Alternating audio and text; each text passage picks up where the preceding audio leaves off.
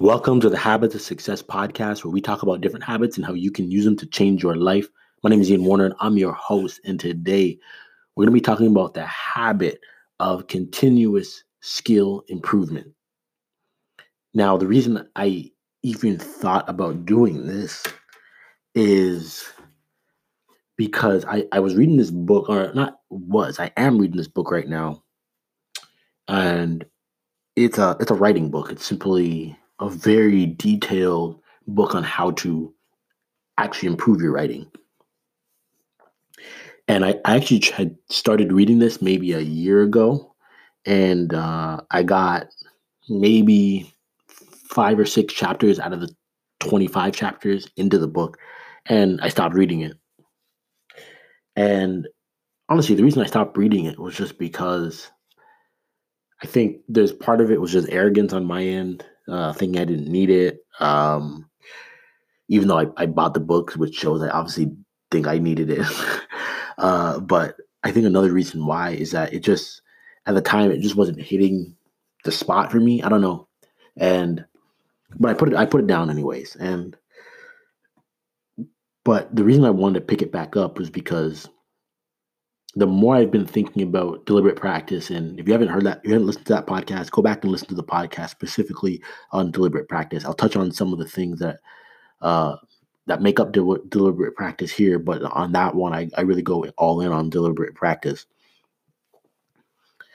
But the more I think about deliberate practice, the more I realize how much we settle on specific skills, and sometimes even all of our skills we just get to a place where we're like, yep, good enough. And then we just coast there. And I didn't want to do that anymore. And I thought about my writing. And I mind you, when I started blogging in 2009, like i have made huge strides in that area um, of just like creative writing in general since then. But I still have, oh my God, I still have so much crap in my writing and so many things that I can do better. And honestly, the same is true with like speaking and even like doing this podcast. I know there's areas that I can get way better. And um, I need to push that, man. I, I need to to push the envelope on that. And for me, what motivates me more than anything is I don't want ever want to be one of those people who just promoting all this stuff and preaching all this stuff, but I'm not really about any of it. That's not cool to me. Um, in the same way, I I do. The, I wake up and I hit this podcast every single day. I, I stay consistent. I post blog posts every single day. Like I do this stuff. I show up every single day. So when I'm telling you show up, you can't look at my stuff and say, well, he doesn't show up every day. No, because I show up every day for it. But uh, if you just can, you can convince yourself that you're getting better at something because you've been doing it for a long time, but that's just not that's just not the reality of the situation. So when it comes to deliberate practice, the, the things that you're really looking at are you are willing to seek a coach or a mentor, or even both is better because they can help provide instant feedback. And that's what you need. Like you need to be able to work on a skill and then get someone to turn around, look at it, and say, here's what I would do different. And that instant feedback you take to heart, and then the cycle continues. Uh, and then the other thing is that you just work on really hard stuff. Like when someone's beginning something, they can't do deliberate practice because when you're a beginner, you often need to work on the things you're good at in order to build confidence to want to keep going. But something happens when you've worked on a skill long enough is you start to transition from being the beginner who just wants to do the fun things to eventually, hopefully, you're like, no, I want to be really good at this. And you start focusing on the hard things. Like, think about Michael Jordan in, in Last Dance.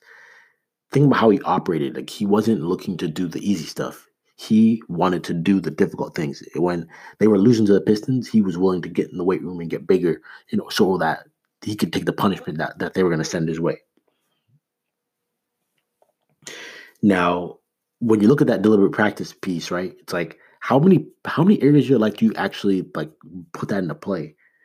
And if you think about it, you'll probably realize how stagnant you are you're stagnant. Like you got to a certain skill level and then you just coasted. And you see this like crazy in corporate America, like across the board.